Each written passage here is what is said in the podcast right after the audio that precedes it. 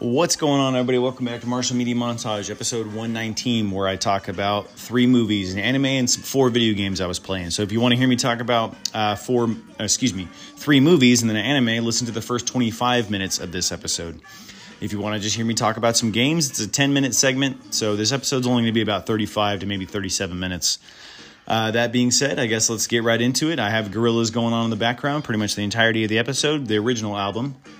Uh, so here it is, episode one nineteen, everybody. Let's go.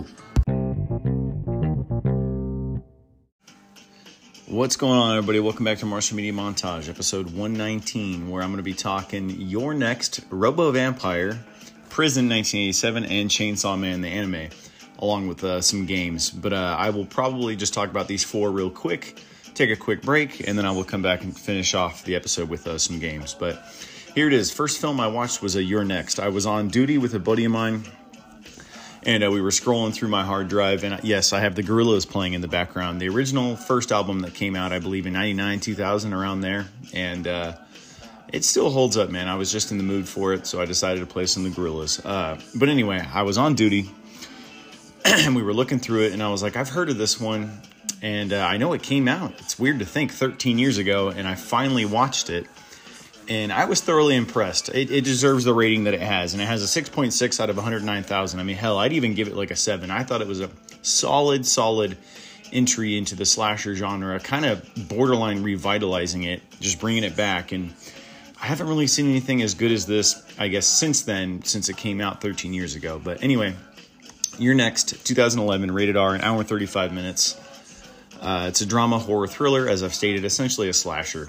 Um...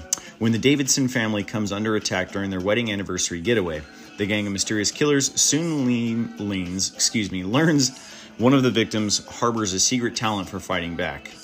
It's uh, one of the guy's uh, girlfriends who was from Australia, and she was basically just raised in like a survival camp, and it shows. She kicks ass. Anyway, directed by Adam Wingard. Let's see what else this individual did, because I've never heard the name.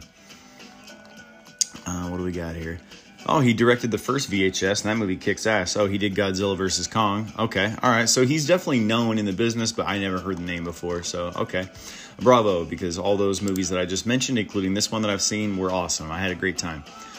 So anyway, let's see who it stars. I don't recognize any of these people in this film, like, at all. Uh, I would like to think that they were all a bunch of no-names. I'm not even going to name any names because none of them are anything that I can recognize from anything. But It, like I said, nonetheless, the movie was awesome. I thought, I thought they all did a great job. The casting was well done. The way it was shot, the way it was lit, the uh, the kills in it were awesome. Just really, really cool. Um, the tagline here is, "Did you remember to lock your door?" And that's, yeah, I mean, sure, why not? But I mean, they obviously end up finding other entrances to get into the house, regardless. Let's take a look at trivia here. The primary filming location was an antique home that had been empty for twelve years. Okay. Uh, actresses Sharni Vinson and Wendy Glenn were actually roommates and best friends before and during filming. Premiered as part of the Midnight Madness at the twenty eleven Toronto International Film Festival, where it was picked up by Lionsgate for distribution. However, even though the film subsequently played at other festivals, it was not given a wide release until August of twenty thirteen. We got two more here. Both Joe Swansburg and Ty West, who play eldest brother Drake and Amy's underground director boyfriend Tariq, are two prominent number. Mumblegore directors, a horror genre in which You're Next is also included. Okay. Lastly, the masks in this film inspired the masks in the video game Hotline Miami. Me being a gamer, never heard of that one. So, all right, that's all I got on trivia. Some of it was interesting. Some of it I was like, eh, whatever. But what do you expect? Because you never go into this knowing what you're going to expect. Released August twenty-thirteenth, twenty thirteen. Countries of origin, U S and the U K. Filmed in Columbia, Missouri, United States. Production companies Shoot and Hanway Films. Its budget was only one million dollars flat, and it grossed twenty-six million eight hundred ninety-five thousand four hundred eighty-one dollars worldwide. And that's, yeah, that's impressive for such a low-budget horror film, and I felt they did a very good job with it. All right, let's see what Wiki's got on it. Produced on a low budget, as I've just stated, only a million dollars. That's very, very little, especially in twenty eleven. Your Next had its world premiere. Okay, obviously, uh, the film grossed over. Okay, so basically what I already... Uh, stated, and it says it has since gained a cult status, and I, I can agree with that, because it was phenomenal. If you haven't seen this slasher, highly, highly recommended. I expected it to be like the Winnie the Pooh, Blood and Honey uh, horror slasher that was just garbage, in my opinion. I did that on an episode many, many moons ago. Development-wise and production. Barrett wrote the film after Wingard told him that he wanted to do a home invasion film, noting that there were only uh, movies that still truly frightened him. From there, Barrett wrote a script inspired by Agatha Christie mysteries, as well as a combination of screwball comedies and chamber mystery.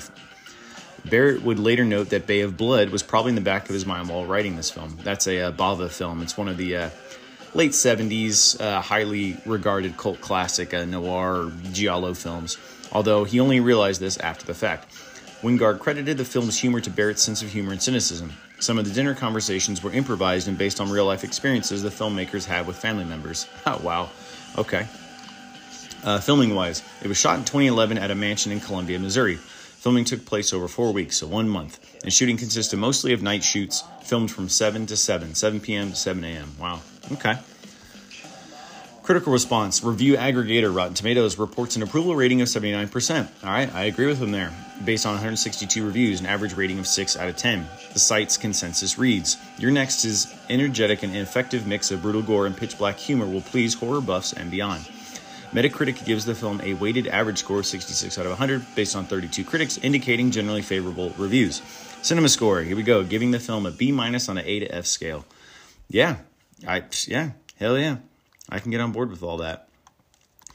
Total Film, uh, another um, editor and uh, reviewer here, placed Erin Sharni Vinson at number one on their list of fifty most badass female horror leads. Yes, agreed. She took the fucking show, and it was awesome. Entertainment Weekly placed Erin at number thirteen on its list of best heroines in a film. Home media-wise, film released video on demand December twenty-seventh, twenty thirteen, and via D V D, Blu-ray, January fourteenth, twenty fourteen. That's all I got on uh, You're Next. And like I said, it's I highly regarded and recommended. I I went into this expecting just such shit, and I left, you know, looking at my buddy, and we were both like, that was actually a really cool kind of throwback to, you know, how horror movies used to be, just entertaining and on your edge a little bit here and there, and just, it was well done. I, I liked it, and it had comedic moments too, like when one of the brothers gets like an arrow in his back pretty much the entirety of the film, and he, he you know, jokes about like, I can't do anything because I got this fucking arrow in my back. Like, come on, man. It's it's great. Recommended. The next film I don't recommend because I watched it in like maybe, I don't know, three to five sittings. It was hard to get through. The cover art for it is just fucking awesome. Uh, Robo Vampire is what I'm talking about here. nineteen eighty-eight, not rated, an hour and thirty minutes. Uh, it is also free on Tubi. I want to say I think I got a stream for it, and I just downloaded it and watched it on my uh, phone, and I think I attached it to the H D M I adapter on my T V, and I was like, oh my God, this is just, oh, it's atrocious. It's really bad. It has a three point four out of uh, fifteen hundred reviews, and rightly so, because it's just, it's garbage. It, it smells worse than garbage. It is an action horror sci-fi about narcotics agent Tom Wilde, given a second chance at life after being shot and killed in a futuristic experiment. Agent Wilde is returned to life as an android robot. He is sent on a very dangerous mission. If you guys can hear that, my uh, cats are playing in the background. That was pretty funny. Uh, directed by Godfrey Ho, and he's a well-regarded uh, director. He did a lot of uh, really cool movies like uh, Ninja Squad, Thunder of Gigantic Serpent, and Challenge of the Ninja. Mostly like, you know, sci-fi martial arts films. And uh, yeah, they're they're entertaining. They're fun. It's not like anything well-regarded like, uh, you know, Crouching Tiger, or like Drunken Master, and Police Story, and so forth. But they're they're definitely fun. Okay. And I definitely know I won't recognize any of the people in this film at all. I don't think anybody ever will. So, all right, moving on from there. God, I love this part in the Gorillaz song. So good. Anyway, let me scroll down here. Trivially, let me take a look. There's actually nothing on a tagline for this film. Uh, the gang war and secret agent footage was lifted from the Thai film Pa Logan in nineteen eighty-four. Lastly, on the D V D cover, the Robo-Vampire resembles the character from RoboCop. Yes. That was pretty much, I think, what sold me to when I decided to watch it. I was like, dude, a vampire RoboCop movie? I was like, yeah. I was like, that sounds interesting. And then I watched it, and I was like, this is not interesting at all. Uh, I'm talking about it regardless because I watched it. So I'm trying to save you guys from possibly watching this, or at least if you're interested and you like watching crap, give it a go. Released in nineteen eighty-eight in Hong Kong, also known as RoboVamp. Produced by Filmmark International Limited. and it had a two and a half million dollar budget, so two million five hundred thousand dollars, and nothing in a gross uh, in terms of uh, sales. But let's see what Wikipedia has to say here. Uh, okay. Unrelated sequel, actually. There's really not that much on this film. Uh, Devil's Dynamite is a loose sequel that is sometimes billed as Robo Vampire two, Devil's Dynamite, or Robo Ninja versus Vampires. Wow, what a title. It is called sequel to Robo Vampire, despite the movie having been released a year prior in eighty-seven. Steve uh, Sung-hwa is a gambler getting out of prison and looking to get revenge on Mary Angelo, I'm sorry, Angela Mao, the crime boss who sent him to the clink. Also on Mary's trail is Alex Ling Yun, the uh, actor, a police officer who has the ability to turn into silver, lame, swallowed hero, shadow warrior. So as the any sane person would do, Mary hires an evil Taoist priest to create a group of vampire assassins to protect her, an extremely strange film that matches up vampires, ninjas, and superheroes. I wonder if it's any better. I highly doubt it, but that's all I got on Robo Vampire. Uh, if you like watching weird, obscure crap, then go for it. Otherwise, it's just... Like, I feel like when I talk about these bad movies, most of the time I'm selling them to you because I had fun regardless. But this one just, it, it was a slog. It was just hard to get through. Anyway, next film is actually really good.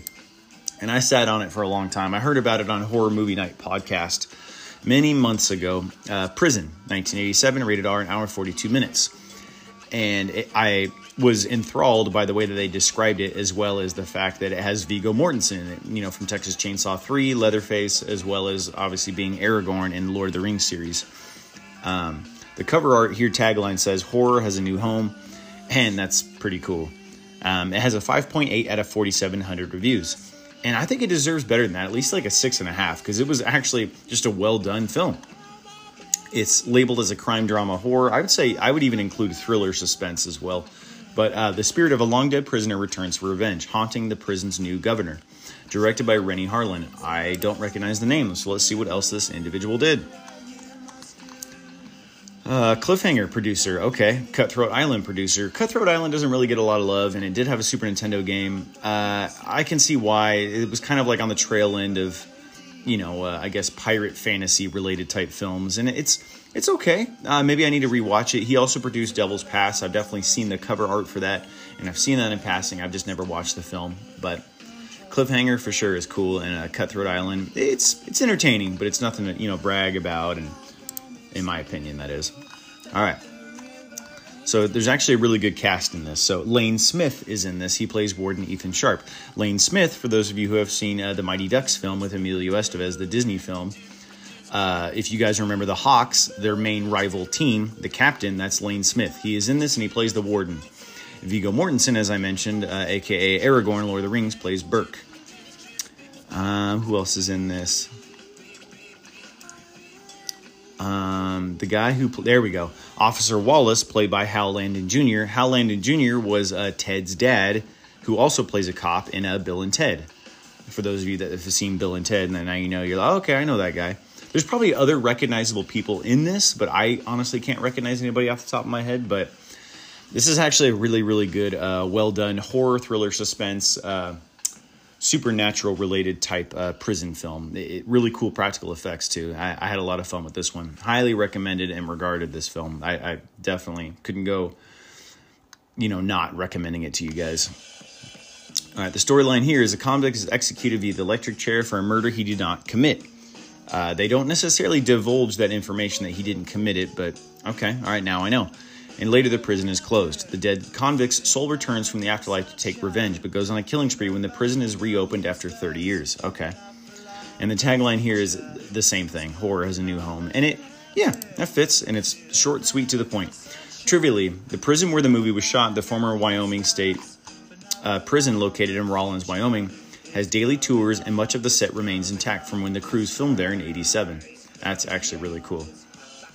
Viggo Mortensen did the bulk of his own stunts. Stunt coordinator Kane Hodder, oh, fuck yeah, dude, Friday the thirteenth, good old Jason Voorhees, gave Mortensen an honorary stuntman shirt at the completion of shooting for this film. The electric chair, which was never used in Wyoming, was built on actual gas chamber of the Wyoming prison, and the death scenes were filmed there. The original chair was carefully removed, and the electric chair was built in place. During the shooting, Viggo Mortensen's convulsions were so violent the arms of the chair were broken and needed to be repaired. Wow. Uh, director Renny Harlin was living in a garage film executive uh, Venetia Stevenson in uh, the Valley of California when he uh, first approached to direct the film. Harlin was paid fifty thousand dollars, most of which went to his credit card debt. After the film, Renny Harlin moved to Magic Hotel on Franklin Avenue, L A, where he also stayed during the production of Nightmare on Elm Street for The Dream Master eighty-eight. Okay, that's cool.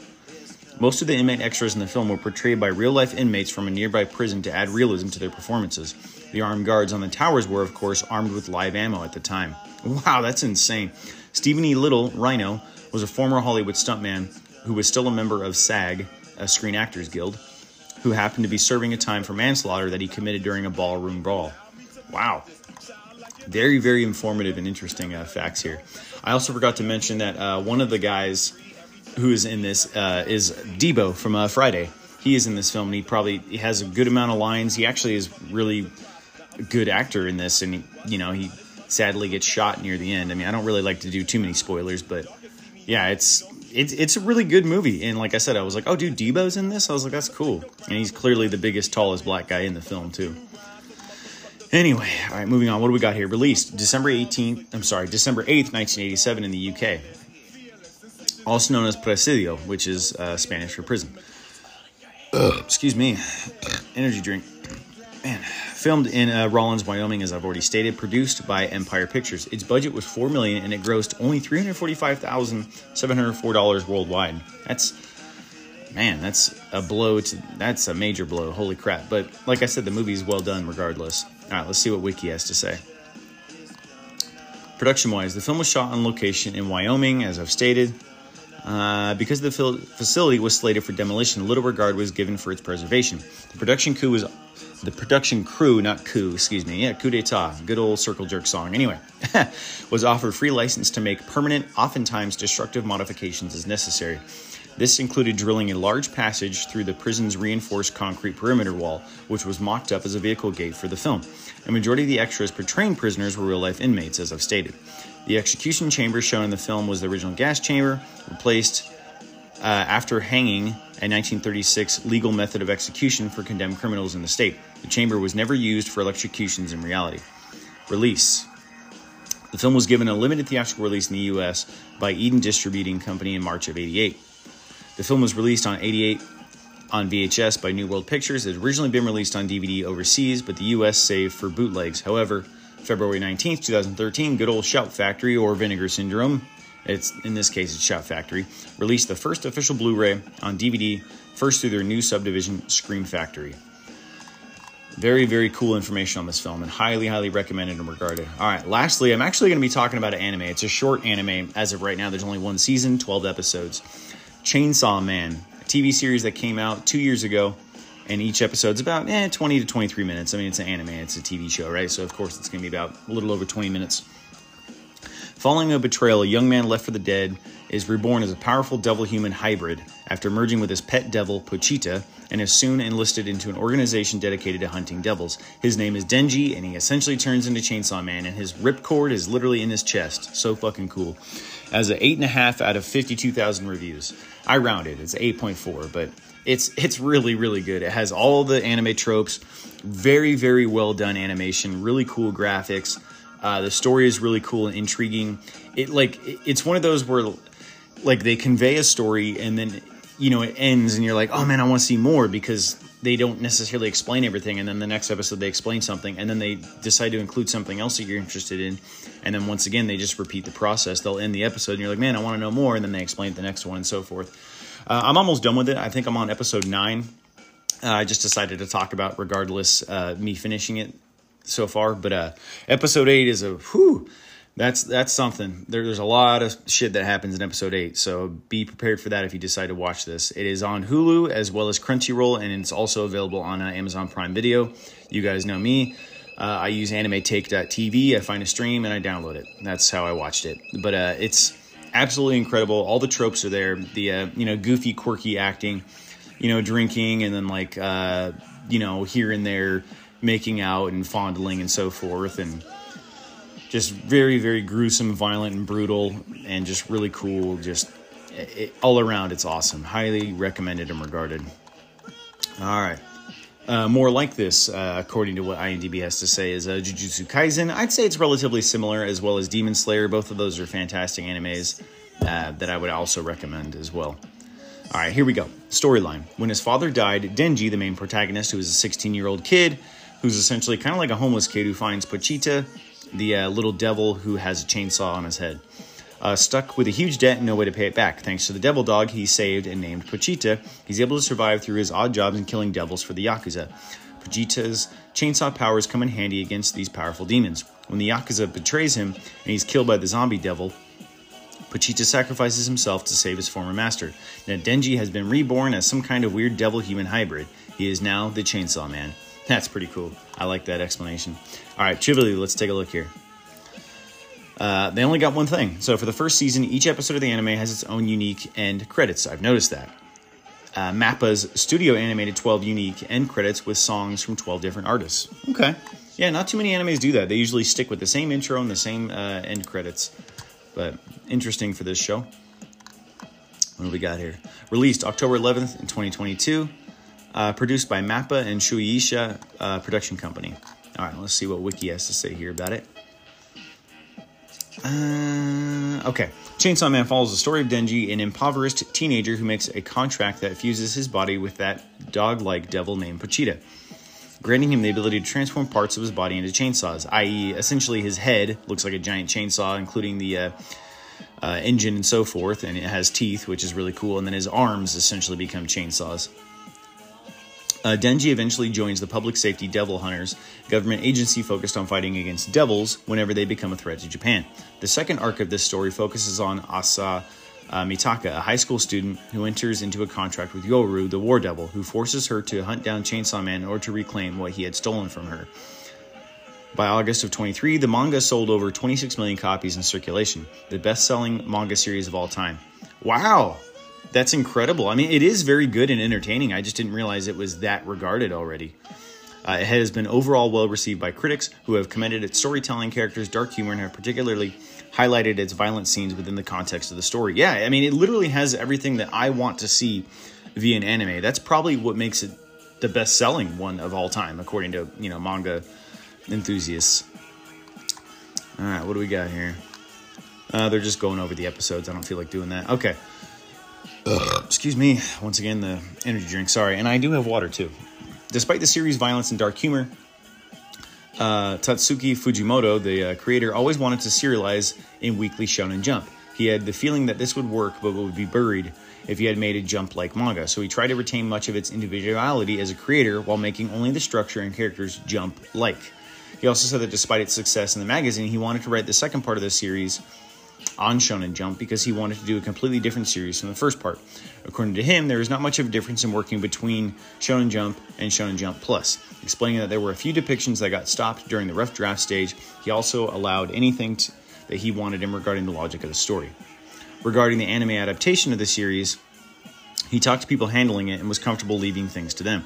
When the anime series was announced, uh, Fujimoto commented, Chainsaw Man is like a copycat of Dorohedoro and Jujutsu Kaisen. I've heard of Dorohedoro, I just haven't watched it yet. So that sounds interesting. If it's relatively similar, I will have to watch it. Let me continue. And the studio of Dorohedoro and Jujutsu Kaisen will produce its anime. I have nothing to say. Please do it. So, I mean, if he approved, and if it's both of the... I mean, obviously, I've seen Jujutsu Kaisen, but uh, if Dorohedoro is similar, then I'll probably like that as well. Okay. According to the manga editor, Shihi Lin, Fujimoto is heavily involved in the production of the anime series, stating Fujimoto-san has seen all of Chainsaw Man's pitch documents, story structure, scripts, and even the storyboards. He has continued to be in close contact with MAPPA's anime team. MAPPA producer Makoto Kimura also commented that Fujimoto's involvement extended to the casting, planning, and music because the staff wanted the anime to capture as much of the manga's original vision as possible, including the violence and gore. MAPPA approached Shueisha with the per, uh, the pitch for the project. That's cool. Very, very well done. Okay, uh, critical reception. What do we got here? I don't... No... Uh, okay, what do we got here? Review aggregator Rotten Tomatoes. Here we go. First season of Chainsaw Man. Approval rating of ninety-seven percent. Hell yeah. Based on eighty-nine reviews. Average rating. The site's consensus reads, distinguished by its rip-roaring animation. Like I've said, it's fucking incredible, its animation. And serrated sense of humor. Chainsaw Man is an action anime with teeth. Agreed. And yeah, I mean, that's actually, I would say, a pun on the chainsaw, so that works. I like that. Uh, Rafael Motamayor of I G N praised Chainsaw Man's cinematography, character dynamics, and approach to its emotional moments. He also described it as a successful mix of workplace comedy, horror, and action. Yeah, it literally has everything that I want to see, and they managed to do it in just twelve episodes so far. Uh, I G N and Polygon praised the action scenes and its sudden total shifts. I'm sorry, tonal shifts, not total. From emotional scenes to juvenile two thousand sex horror comedy. Yeah, it's very well done. It's not just like, oh, hey, do you want to make out and have sex with me? Okay, oh, let's kill this. Like, they they do a very good uh, shift in terms of tonal judgment and emotional uh, shift and adjustment. While Polygon also praised its twelve different ending scenes. Yes, I can agree with that. All right, that's all I have on these uh, four little things that I talked about, three movies and an anime. Let me take a quick break, and I will be right back. All right, I'm going to close out this episode with uh, four games that I was playing. Well, actually, I guess technically five. I've been playing a lot of still of uh, Paper Mario sixty-four. I'm about maybe three quarters of the way through it. I think I'm on the fifth star out of seven that you have to collect. Uh, once again, very, very fun uh, R P G. It is on Nintendo Switch Online for those of you that want to play it. If you have Nintendo Switch Online, highly recommended and regarded. And I've only had to maybe use YouTube walkthroughs a couple times. Like, hey, what do I need to do this? Or where do I go from here type deal. But in terms of a strategy, it's really not that difficult in terms of uh, fighting bosses and so forth. But anyway, first game I'm going to be talking about, I was playing the N E S Online. Uh, I already have a lot of these games via um, my N E S Mini because, yes, I it, you know emulated a lot of these games. But uh, first one I'm going to be talking about is Shadow of the Ninja, originally released in Japan as Yami no Shigotinin Kage. Uh, the Dark Operative Kage is what it's known as on the uh, Famicom. It is a side-scrolling action game developed by Natsume uh, for the N E S in nineteen ninety. It's relatively similar to if like Batman on the N E S and uh, Ninja Gaiden on the N E S came together. The game revolves around a pair of ninja sent to assassinate a dictator in a futuristic version of New York. A port was planned for the Game Boy but was released and rebranded from, uh, excuse me, form as Ninja Gaiden Shadow. Um... It, it's you only get one life. You get one health bar that's relatively similar to how the health bar looks like on uh, Capcom's Mega Man. Um, it, what, A to jump, uh, B to attack, and your jump is rather floaty. You can jump like, I don't know, it, let's just put it in a frame of reference, probably ten to fifteen feet in the air or something, I guess probably because you're a ninja. The cover art is really cool, though. It's very, very early nineties, like just action, you know, double dragony animation, I guess. It's... Uh, it's fun, but it's it's very, very difficult. Like I said, you get one life and that's it. And then it's like game over and you start over. Like I kept getting hit by everything, but it's literally how it feels is if Batman and Ninja Gaiden came together. And maybe I just got to keep practicing because, man, I sucked at this game. It, it, it is really cool. It's just, holy crap, incredibly difficult. Um, I would recommend it. It's still an excellent game. It's just difficult. It has that N E S difficulty stamp of approval. That's for sure. All right. Next game I was playing was uh, Gradius, the classic shooter that was probably better on uh, TurboGrafx, but uh, you know, developed by Konami on the N E S, side-scrolling shooter. First game in the Gradius series, originally released as a coin-operated arcade game in eighty-five. The player maneuvers a spacecraft known as the Vic Viper and must defend itself from various alien enemies. The game uses a power-up system called the Power Meter, based on upon collecting capsules to purchase additional weapons. Uh, Japan, it released the game under the title Nemesis, but subsequent home releases have since used the original title. During its development, it had the working title Scramble two, originally intended to be a follow-up to Konami's early shooter Scramble in eighty-one. Home versions released for various platforms, such as the Famicom, M S X, and the P C Engine, as I mentioned, or the TurboGrafx in the States. Major success in eighty-six, becoming the year's highest-grossing arcade game in London, one of Japan's top five arcade tabletop games. While the Famicom port sold over a million copies in Japan just that year alone in eighty-six. Gradius was acclaimed for its gameplay and unique power-up system along with Namco's Xevious. It is cited being one of the most important shooter games, having paved the way for many similar games to follow. Yeah, I could definitely see this being the front-runner and foreground for shooters to come forever. And uh, it's fun. You know, it's a little slow, it's a little difficult, and, you know, fortunately when you die, you only, like... maybe backtrack uh, like maybe ten, twenty feet or something, I guess, for lack of a better phrase, in the game. You start from where you are. You get a couple lives. It's fun, and it's definitely difficult to an extent, but I mean, Life Force is relatively similar, as well as uh, Salamander, which was also the Japanese port. uh, similar to this on the uh, P C Engine as well as the uh, Famicom. But a classic Konami game, shooter, um, you know, involves the Konami code up, up, down, down, left, right, left, right, B, A, select, I believe is the, yeah, B, A, select, start. Uh, this is actually where the Konami code came from before utilizing that in uh, Konami's Contra, and then you input the code at the title screen and get thirty lives. It came from this game initially. For those of you that didn't know, and for those of you that know, I said it again anyway. All right. I will uh, touch up a little bit on the P C Engine port. Released November fifteenth, nineteen ninety-one, exclusively in Japan. Released on a two megabit Hue card. The Hue cards essentially look like if you had a uh, your little fucking debit card and you input it into the system. Yes, they used to hold video games on basically a credit card. It had relatively few omissions compared to the N E S versions and added a desert planet stage similar to the Bone Planet stage on the M S X version. Because of the lower resolution of the P C Engine compared to the original arcade hardware, the P C Engine features some slight vertical scrolling. Okay.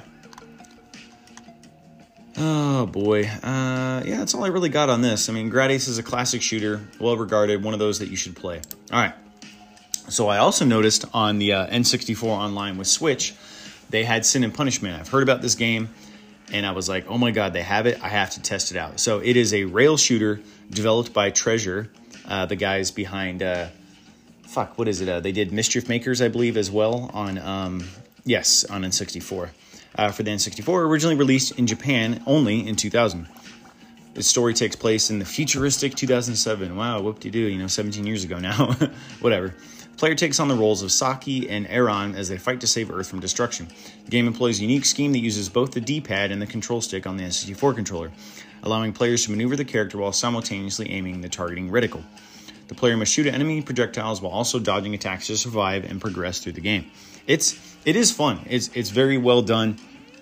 I mean, I really enjoyed Panzer Dragoon for what it was, for example, another rail shooter similar to uh, Star Fox, but I still think Star Fox is better. Uh, if I had to put these in top three, I guess, uh, descending order, I would probably still go number one, Star Fox, then I would probably choose this, and then I would choose Panzer Dragoon. There were just certain sequences in Panzer Dragoon that just gave me, like, I don't know, like vertigo or some sort of like headache. It just, it, it like hurt my eyes. There was like a level where you're inside this like mechanism, the mechanism moves around while you kind of remain stationary, or at least so it looks. I'm sure it was impressive graphics at the time, but anyway, I'm talking about Sin and Punishment here. Very, very well fun rail shooter. Uh, definitely, definitely recommend it. Uh, similar to like if uh, Space Harrier on the original Master System in Genesis, as well as the arcade port, was on the N sixty-four. Uh, the player character is armed with a sword, which can be used to damage or destroy nearby enemies and redirect projectiles back at the enemies. That's news to me, so I'm glad I'm reading this because I'm learning certain things, because I played it uh, for a decent amount of time. I think I beat like the first two bosses, and then I died, and I was like, all right, I'm going to play something else. But uh, it, it is, yeah, it, very, very fun. I was thoroughly impressed. Uh, if you want an actual cart, you can probably just, you know, buy the Japanese cart, or you can probably buy an English translation cart, you know, probably a reproduction cart for maybe, I don't know, what, twenty, thirty bucks, and then just play it on your sixty-four at home, right? Here in the States. Definitely, definitely well regarded and a lot of fun. Totally think it's well worth your time if you like arcade uh, on-rail shooters. All right, speaking of shooters, last one I'm going to be talking about here, I don't really have too much information on it, is uh, War of Arrow. It's literally an arcade port that was just released on the Switch. I think I paid maybe seven dollars and fifty cents for it. Developed by Illumer, it was released originally in arcades in nineteen ninety-three. It is part of the Arcade Archive series on Switch. Uh, I don't really like to do too many... I say this, I don't like to do too many digital games, but a lot of my games on Switch are digital because sometimes, I don't know, I don't really feel like purchasing the uh, physical cartridge, although I would rather own that because I am a physical hound. I like to have it in my hands and feel it. Um, I know I can go and play Asia, or when I go back to Japan, I can possibly purchase stuff like that there, but anyway, it's a very uh, fun single-player uh, vertical scrolling shooter. And uh, I didn't get very far. I mean, a lot of these arcade games were, you know, coin munchers with the intentions of taking your money. And they succeeded because, uh, I mean, you know, it was seven dollars and fifty cents. I mean, obviously, I own it forever now. And it's only one hundred four megabytes. So you have plenty, plenty of room on your Switch if you decide to download this game. And if you like playing old school arcade shooters, it's worth your time.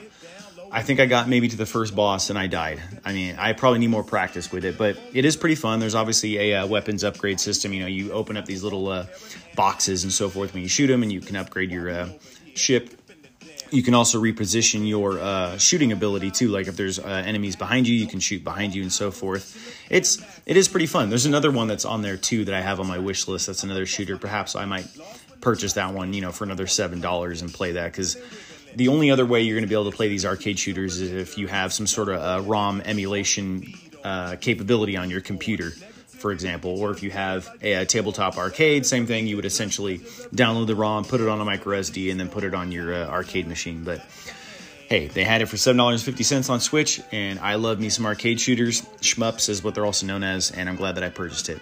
So there you have it, episode one nineteen. I talked about three movies, an anime, and some video games that I was playing. As always, everybody, thank you for the love and support and sticking with me this long. Sorry it took me a week and a half or so to update you guys with a new episode, but I've honestly just been playing Paper Mario. I haven't really watched too much. That's why I was like, all right, I got to watch something. So I decided to watch Prison nineteen eighty-seven last night and talked about it. But uh, it's been a lot of fun, this long journey. I can't believe I'm coming up on one hundred twenty episodes in the last, you know, year and some change or whatever I've been doing this. So as always, everybody, I'm like a dead, it's, you know, beating a dead horse here. But uh, as always, thank you for the love and support, everybody. Enjoy the rest of your weekend and have a good day. Thank you.